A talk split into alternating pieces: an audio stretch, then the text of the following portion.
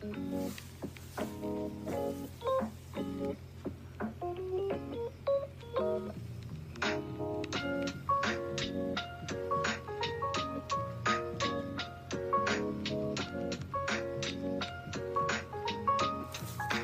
い、どうも、ザボでございます。ベースボールカフェ期間中世、一人語りコーナー、問わず語りの点々点でございます。一つよろしくお願いします。このコーナーは、ベースボールカフェ期間中世、えー、でですね、一人語りをするコーナーです。なんだそれ。あのースタイフでフリースインガーをやってた時に、やってたようなことをベカフェでやろうかなというようなコーナーでございます。一つ、よろしければお付き合いください。一つ、よろしくお願いします。シャバダバですね。だいぶ眠たいようでございますですね。収録しております私の世界線は、6月、8, 8月の17日の0時38分深夜でございます。はい。えー、実はですね、ディグボイスという新しいアプリでですね、えー、2回ほどやってんですけども、あのー、アーカイブを残すことに失敗いたしまして、何回もディグボイスでやるのもいけないなと思ってラジオトークのライブでやってます。これ収録し終わった後はですね、えー、公開は非公開という風にしようと思っております。はい。ひっそりとやってございます。ということでございまして、7月の月間 MVP の振り返りをまずはしたいな、というふうに思ってます。体重生命、えー、月間 MVP 賞でございます。まずはセリーグですね。7月ですよ。はい。えー、ピッチャー部門、セリーグピッチャー、東京読売巨人軍、背番号19番、山崎伊織くんでございます。初受賞となりますね。7月は4試合に登板しまして、4勝0敗。投球イニングスが28.1イニングス、防御率が1.91、奪三振数が16を数えました。自責点が6ですね。はい、いうことでございますね。投手部門は、読売ジャイアンツ山崎伊織投手が入団3年目で初の受賞となりました。山崎伊織投手は、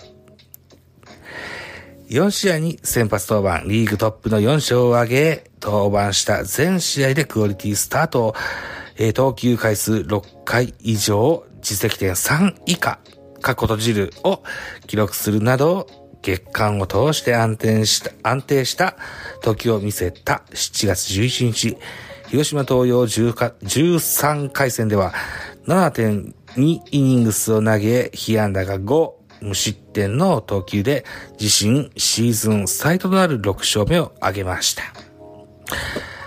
7月29日中日15回戦では6回と3分の2を3失点の投球で7、月、7月無傷の4連勝を飾り、7月終了時点でチームの勝ち頭である統合小生9勝に次ぐ8勝を挙げ、先発ローテーションの一翼を担った投手部門での読売からの受賞は2021年7、8月のビエイラ投手以来となりますと。いうような、うん、ホームページの公式の文言でございますね。すでにお盆も過ぎておりまして、8月も半ばを過ぎております。東郷翔征現在10勝、山崎伊織現在9勝となっておりますね。はい。山崎選手にしてみたら、二桁勝利目前といった現状でございます。さあ、バッター部門行きましょう。セリーグの打者部門は、中日ドラゴンズ岡林祐希外野手でございます。彼も初受賞となりますね。7月は21試合に出場いたしまして、3割8分2厘のハイアベレージ。34安打、0本塁打、打点が7、出塁率が4、4割1分7厘という数字を叩き出しました。中日ドラゴンズ岡林祐希選手は2022年シーズンの最多アンダーバッターではございましたね。打者部門は中日ドラゴンズ岡林祐希選手が入団4年目で初の受賞となりました。岡林選手は全21試合にフルイニング出場リーグトップの打率3割8分2厘、7月の打率が3割8分2厘、15得点34安打、出塁率が4割1分7厘をマーク、マルチ安打11度を記録し、初の月間タイトルを獲得いたしました。月間21試合のうち20試合で安打を放ち、7月11日、東京ヤクルト12回戦からは14試合連続のヒットと、好調維持したまま7月を締めくくりました。昨シーズン、入団3年目で最多安打の初タイトルを手にした若き安打製造機は、今シーズンも7月終了時点で、両リーグ最多となる114安打を記録するなど、リーグを代表する外野手に成長している。打手部門でも中日からの受賞は、今年5月の細川聖也選手以来となりますということですね。まだ記憶にも新しい WBC ですよね。えー、侍ジャパン、栗山ジャパン。ね。えー、栗山監督は、退、退任となった形になってます。で、まだ、侍ジャパン、新しい監督決まってませんが、新しい監督さん、侍ジャパンの新しい監督さんにはぜひこの岡林選手、おすすめしたいかなというふうに思っております。確かにね、長打は少ないかもしれませんけど、こういう選手がいることによってね、いやらしさ、それから粘り、それから、それ、えー、スモールベースボールとも取られるかもしれないけれども、この選手ってすごい嫌だと思うんですよね。うんおすすめですよ。はい。いうことで、えー、まだ、侍ジャパンの新しい監督さんは決まってませんけども、ぜひ岡林選手、僕は推薦したいというふうに思います。さあ、パリーグ行きましょう。パリーグの投手部門でございます。パリーグ、今井達也投手、埼玉西武ライオンズの選手でございます。なんとなんと初優勝、意外にも初優勝ですね。えー、7月は4試合に登板3勝0敗防御率は0.62、29 9イニングスを投げまして奪三振が24、実績点が2という数字を残しました。今井投手は7月度、4試合に先発登板し、29イニングを投げ実績点はわずかに、リーグトップの防御率0.62、リーグトップタイの3勝を挙げてプロ7年目での初受賞となりました。5月24日以来の登板となった7月4日。あ、だから、1ヶ月半ぐらい投げてなかったんですね。えー、1軍でね。うん。千葉ロード戦は勝ち星こそつかなかったものの8回1安打無失点と行動。続く12日、福岡ソフトバンク戦は7回2失点で4月28日以来の白星を挙げます。7月22日、東北楽天戦は7イニングスを投げまして、1失点、確保実績点は0。9つの奪三振を奪い、自身2試合連続の勝利で、チームの連勝を今季最多の7に伸ばしてみせました。7月最終登板となった29日、えー、東北楽天戦でも7回無失点の好投を見せ自身3連勝で7月を締めくくっりました。登板したすべてのゲームで7回以上を投げ実績点を2以下に抑えるハイクオリティスタートを記録するという安定感抜群の投球でチームを支えましたよといったのが評価されての対10生命7月度の月間 MVP 受賞と相なりました。えー、現在、甲子園では夏の甲子園やってますね。うん。今井選手は作新学院で、夏の甲子園制した選手でございますね。えー、達也という名前から、えー、タッチの上杉達也選手を連想させるような、そんな若かりし頃を思い出せ、思い出します。うん。何やら高校野球では、えー、挑発とまではいかないまでも、丸刈りでない高校野球選手が批判を浴びてるというふうに聞いてますけども、髪の長さで野球をやるわけじゃないしね。あんまブースか言ってもしょうがないとは思いますけどね。今井達也選手も、毛先が肩までかかるぐらい長いですね。えー、ロンゲブでしたっけ、えー、っていうのがあるんですってね。えー高橋光成選手、それから、えー、今井達也選手、あとは、バンクのギータもそのぐらい長いんでしたよね。うん、別に、髪の長さや髭やなんやっていうのは、あとはタトゥー、えー、別に構わないと思うんですけどね。うん。まあ、頭ごっちごちの、おじいちゃん的な人がブースか言ってんのかなとは思いますけども。うん、あまりプレーは関係ないと思いますよ。えー、食欲が減退するなんてね、西部の株主の方は言ってらっしゃったことがあったそうですけども、じゃあ見なきゃいいじゃんって思いません？はい。はい。うことで、まあ次行きましょう。バッター部門でございます。浅村秀人と内野手でございます。東北楽天ゴールデンイーグルスの選手で、通算5度目の受賞となりました。22試合に出場しまして、打率は3割9分5厘、本、本塁打9本、安打数が34、打点が24で、えー、という数字が残りました。浅村選手は7月度、全22試合に出場、リーグトップの16得点、34安打、9本塁打、65塁打、24打点、長打率は7割5分、6輪の成績を残し、2020年9月度以来の5度目の受賞となりました。ちょっと失礼しますよ。はい、失礼しました。えー、ということで、長打率は7割5分6厘か。はえー。まあ、らしさですわね。えー、で、えー、7月度は全試合に4番 DH としてスタメン出場いたしました。浅村選手はセカンドのイメージがありましたけども、えー、7月は、えー、全試合に DH として出場だったんですね。なるほどね。ええー、22試合中18試合で、えー、安打、えー、各校8試合のマルチ安打、そして、そのうち6試合で猛打賞を記録、格好を閉じる。11試合で打点を記録するなど中軸として打線を牽引した。また、5本塁打を含む月間8本塁打。あ、違う、8本、8本の主君打、8本の主君打。かっこ、先制打が4、同点打が1、勝ち越し打が3を記録。中でも7月16日の千葉ロッテ戦では5打数5安打、かっこ先制勝ち越しの2本塁打を含む過去とじる。点、えー、4打点の活躍で勝利の立役、勝利の立役者となった浅村選手の活躍もあり、チームは5日、じゃあ、5月、えー、7月の5日から13日にかけて、今季最長の8連勝を記録するなど月間15勝7敗と大きく勝ち越しました。勝負強い打撃で上位浮上を狙うチームに勢いを与えたよというような文言でございます。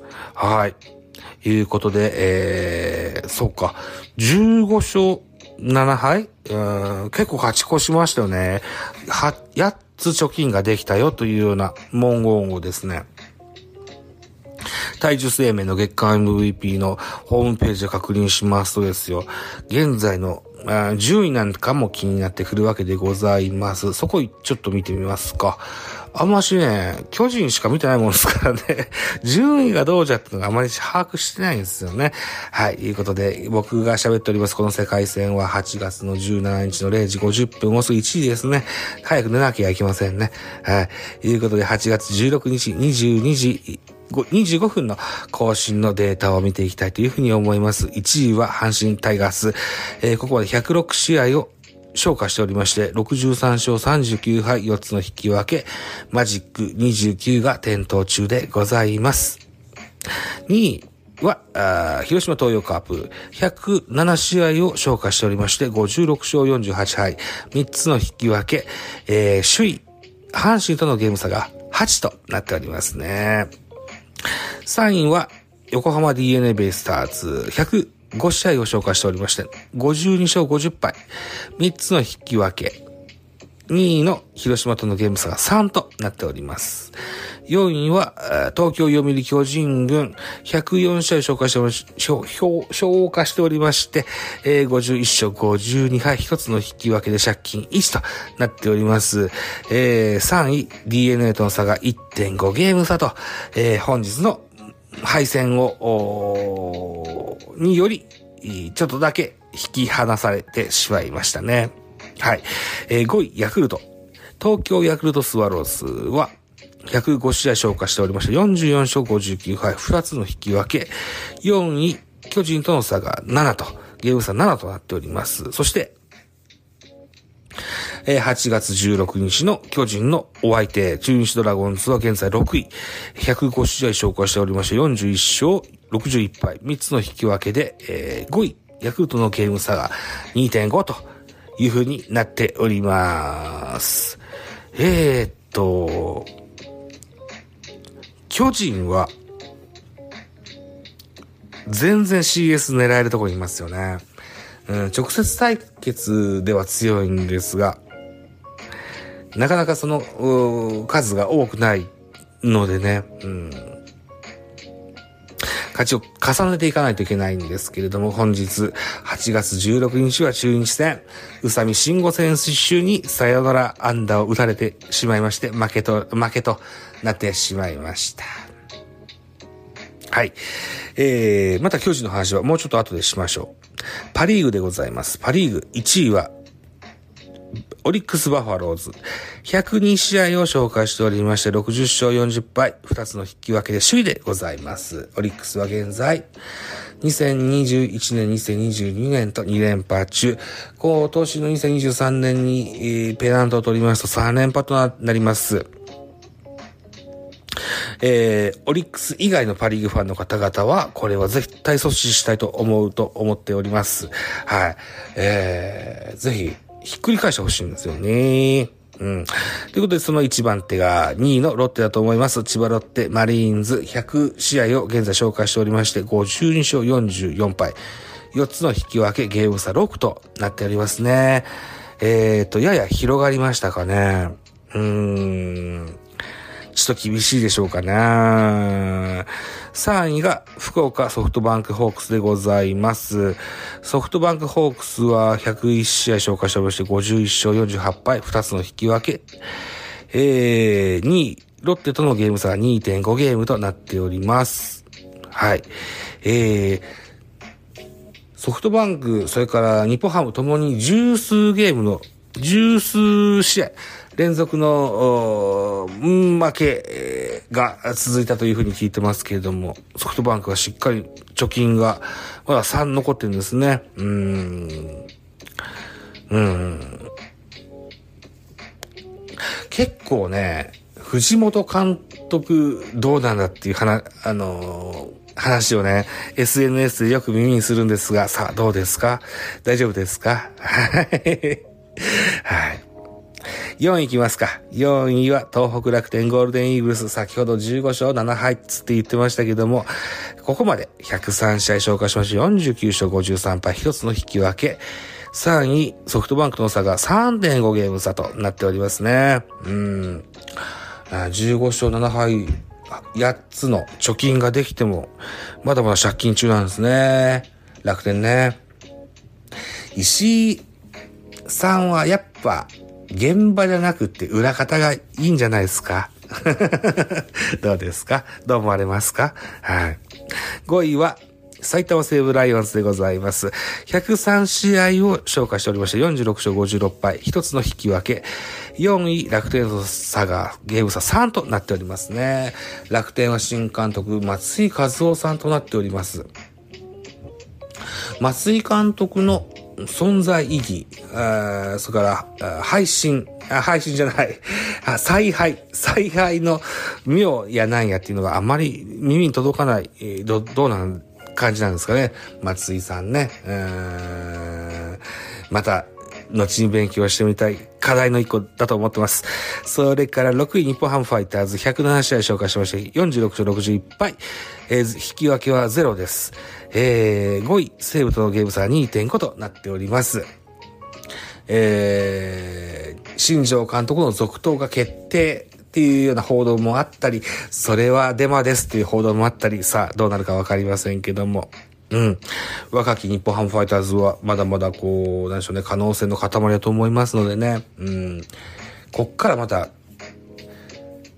に、二段飛び、三段飛びぐらいでね、えー、進化、進歩していくような、そのような風には感じるんですけどね。うんさあ、ということで、セリーグの阪神タイガースにはマジックが点灯しております。パリーグもオリックスにマジック点灯も、まあ時間の問題なのかなというような体でしょうかね。うん、はい。いうことでですね。あと、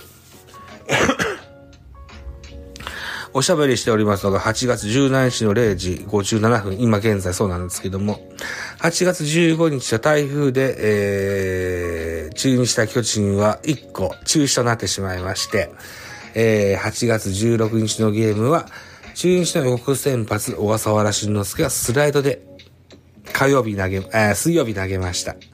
で、巨人は、菅野を飛ばしてグリフィン投げさせました。はい。で、えー、8月17日の予告先発としまして、巨人はその火曜日担当の菅野を木曜日に据えてきました。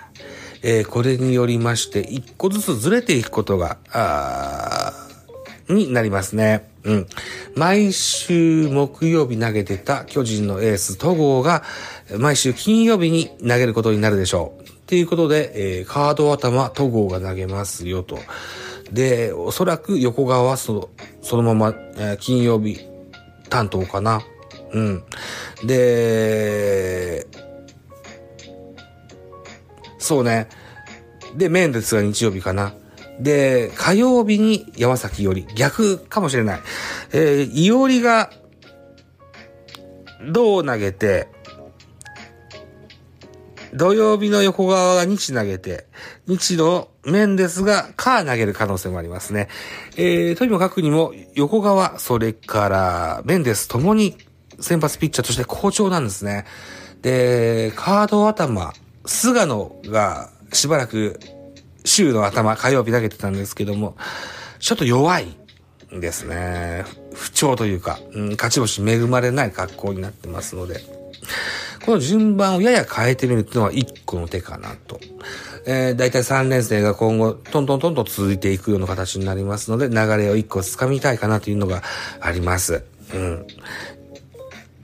やっってみて面白い作戦だと思います。はい、ぜひ、えー、そのようにしてほしいかなというふうに思ってたりしますね。あとは8月14日の月曜日、それから8月15日台風でゲームが潰れた日の間にですね、外野手増原聖也、それから、助っ人外国人、うん、黒、セットアッパー、セットアッパーロペスが、うん登録抹消となりました。松原聖也は打撃の不振、ロペスは骨折が判明しました。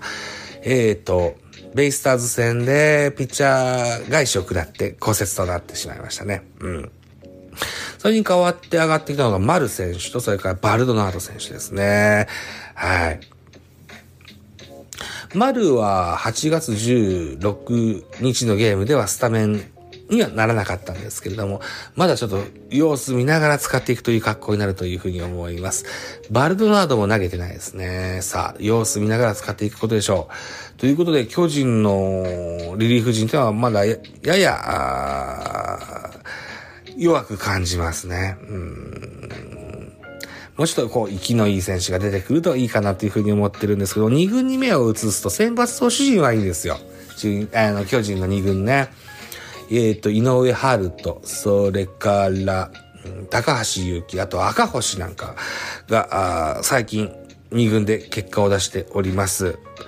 えー、井上にしても赤星にしても、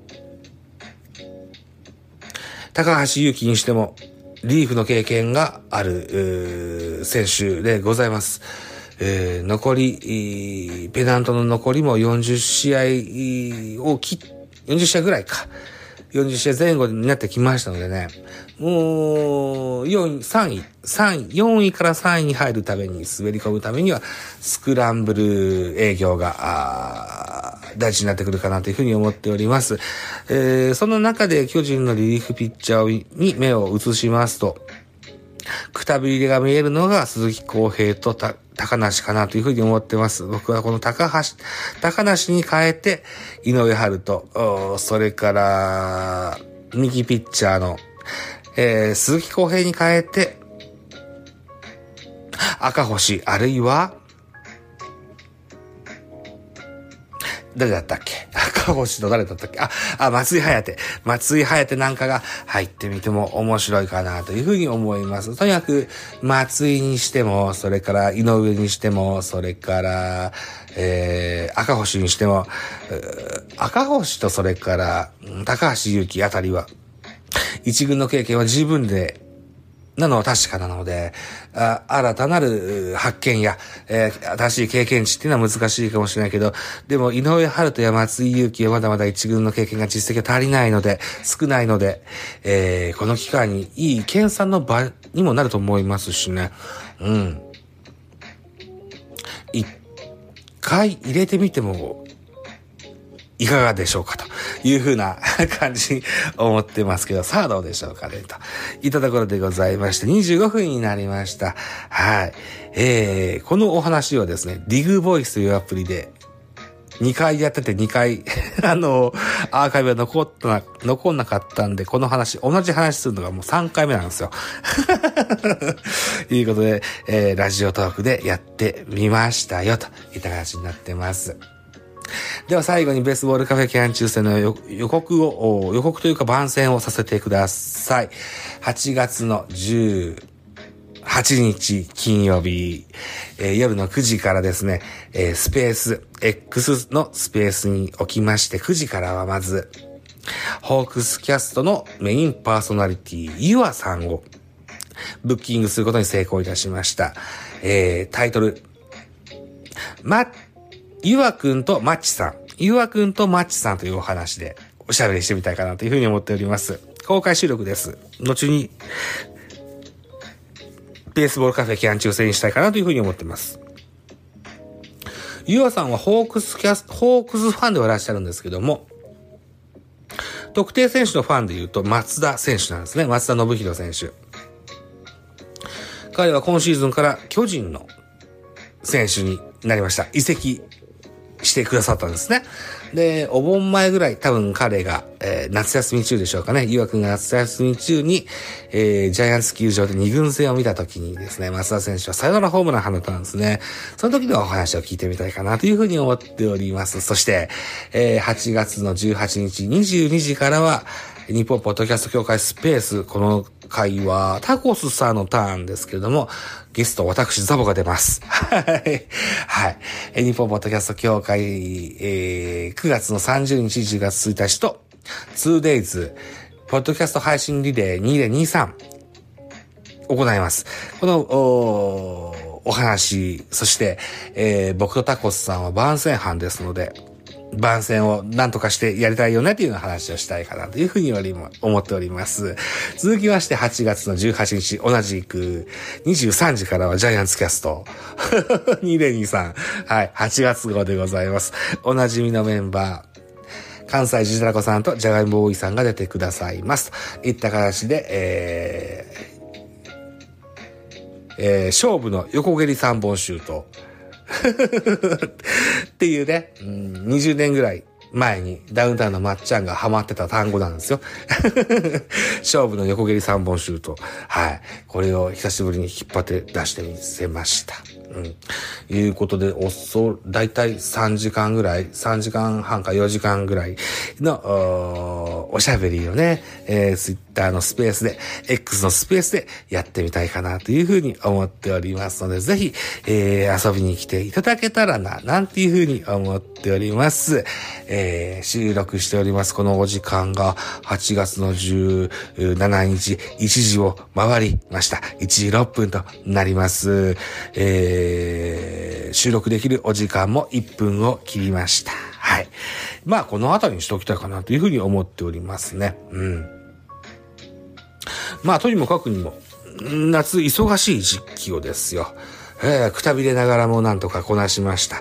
盆が過ぎれば秋が近いかなというふうに思っておりますので、えー、もうちょっと配信の頻度が高まっていくかなというふうに思いますし、えー、プロ野球実況的なあライブはディグボイスというアプリでやっていくことになってくると思いますので、いずれもぜひ応援していただけたら大変嬉しいかなというふうに思ってております。はい。いうことで、とにもかくにも現在、ジャイアンツは4位です。ぜひ3位に滑り込んでいただいて CS 出場を狙いたいかなというふうに思っております。はい。お相手はザオでした。あざした。